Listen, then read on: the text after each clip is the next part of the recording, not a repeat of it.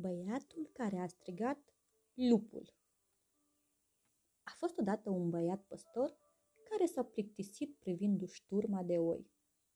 Ca să se amuze, într-o zi a strigat, Lupul! Lupul la oi!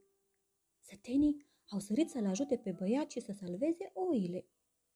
N-au găsit nimic și băiatul a râs, uitându-se la fețele lor furioase. Băiete, nu striga lupul atunci când nu există niciun lup, au spus furioși sătenii și au plecat. Băiatul doar râdea de ei.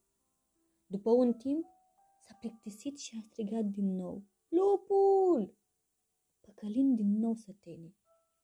Aceștia, furioși, l-au avertizat pe băiat pentru a doua oară și au plecat. Băiatul continua să aibă grijă de turmă.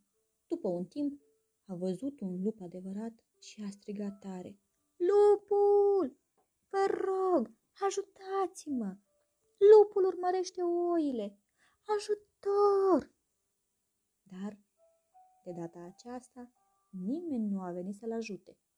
Când băiatul nu s-a întors acasă, sătenii s-au întrebat ce s-a întâmplat cu el și s-au urcat pe deal. Băiatul stătea acolo plângând.